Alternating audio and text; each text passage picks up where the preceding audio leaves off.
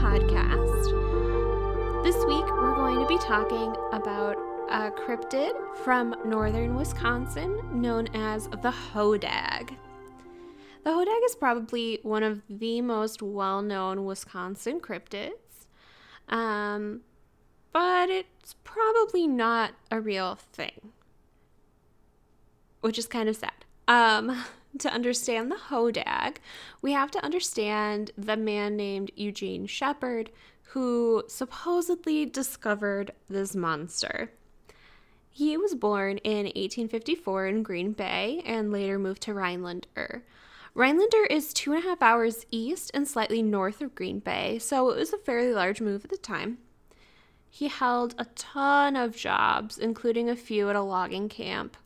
Um, Rhinelander is a pretty prime area for logging, being kind of up in the North Woodsy area.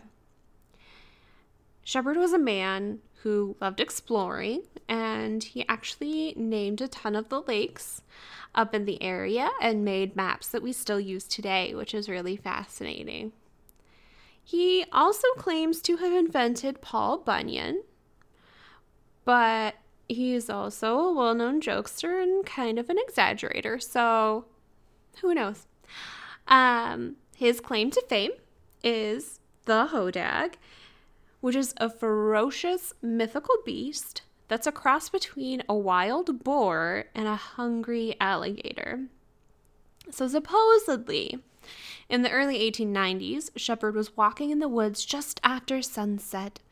You can just see it as picturesque it's beautiful.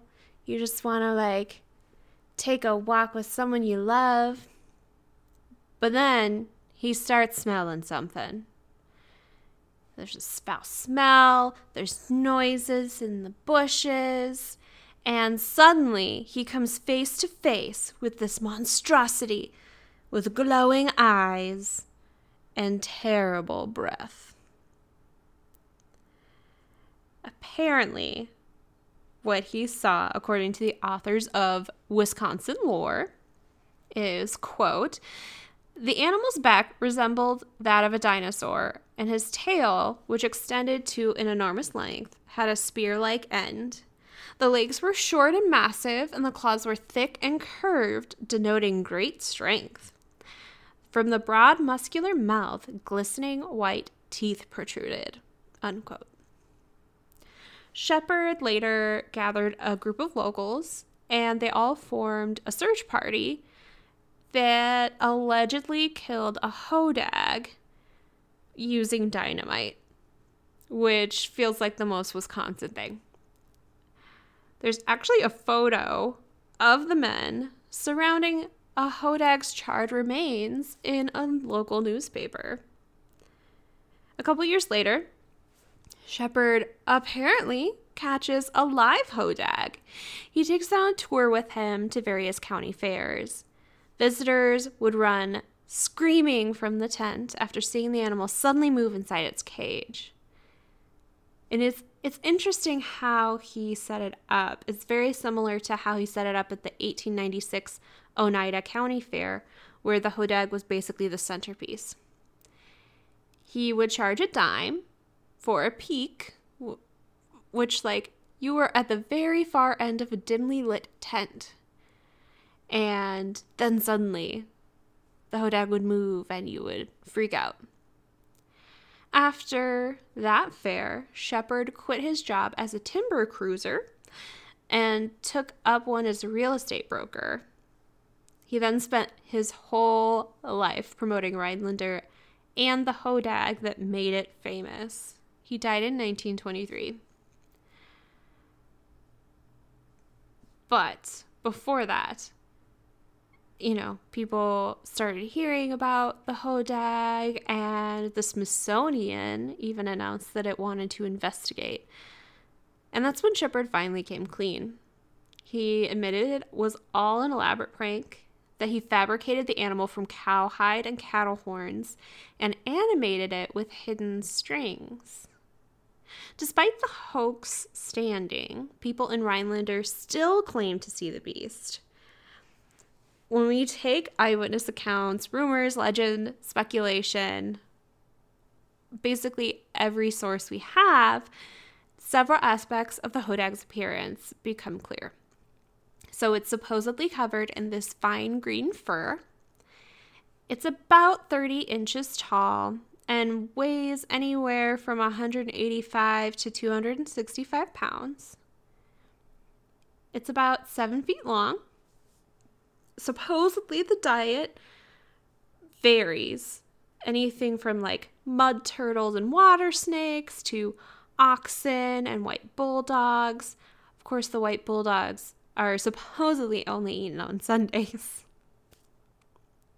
It's reported to have more of the head of a frog, the face of an elephant, stout legs, and a spiky dinosaur like back with a long tail. Supposedly, the smell is something of a mix between buzzard meat and skunk perfume, which does not sound appetizing. You can actually find a larger than life repre- representation of the Hodag outside the Rhinelander Area Chamber of Commerce at 450 West Kemp Street. We also know, based on reports, that the Hodag is mischievous. He's thought to be responsible for everything from lost golf balls to stealing fish off of anglers' lines. There's even a free game called Hungry Hodag. You can download it and chomp your way through Rhinelander like a hodag if you can't make it there in person. Oh, yeah, Rhinelander is Hodag Central, and they're proud of it. People actually come to the city specifically because of the Hodag, which is amazing. The town continues to recognize the unusual appeal and spares no opportunity to hype this creature. There are banners that flutter from street poles downtown. There are at least six statues, several billboards of Hodags are along main roads. There's one where he's wearing cowboy boots and a guitar outside of a gas station on southbound Highway 17. One is on a pedestal in front of a real estate agency on Business US 8, and a 2D Hodag is across the street on top of Judy's Hodag Bar. There's also even a Hodag Park, and you can get just about anything with a hodag on it. In fact, the Rhinelander like town site, everything has a cute little hodag. Like their lodging thing, it's a hodag sleeping. Their eating thing, it's a hodag eating. Like it is bananas in the best way.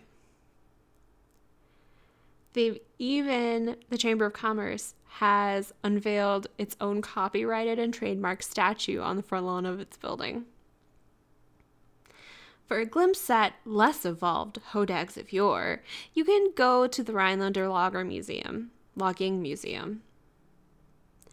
It sells a selection of souvenirs, including like postcards from the capture, and keeps two prime Hodags on display. One is a life size replica in a glass case from 1951. The other is a smaller furry hodag up near the rafters, which shows both the promise and limitation of modern monster taxidermy. The hodag is an interesting thing. There are very few cases where we know something has been falsified, but people still run with it anyway. And I think it's fascinating to have the Hodag be this really cool creature that's unlike anything seen anywhere in the world. And, you know, have it represent this city, have it mischievous like Shepard was, have it to blame for losing your golf balls in a pond. Um, it's just an interesting snapshot, I think, of how odd Wisconsin can be.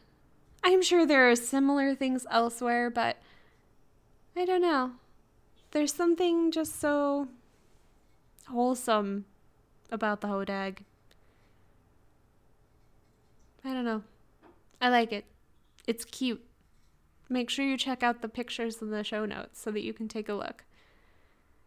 Uh, another thing that is interesting to me, knowing that it's falsified too, is looking at the different, uh, I, I guess, kind of what I found was like the evolutions of it from the very simple renditions that um, Shepard created to these adorable, almost animated, very kid friendly versions that I really want a stuffy of.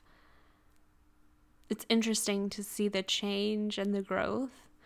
Um, and I think it's really fun to have it to blame. Um, you're a bad golfer, but let's blame the hodag for stealing your golf ball and dragging it into the lake. You know, things like that I think are really cute. Um, so this was a really short episode. I did a good amount of research, but there really wasn't a ton out there um, that was original, I guess. A lot of it was kind of rehashing the same things um, which is kind of a bummer because I was hoping this would be slightly longer. But I think it's a really cute snapshot of Wisconsin, and the Hodag is just so adorable.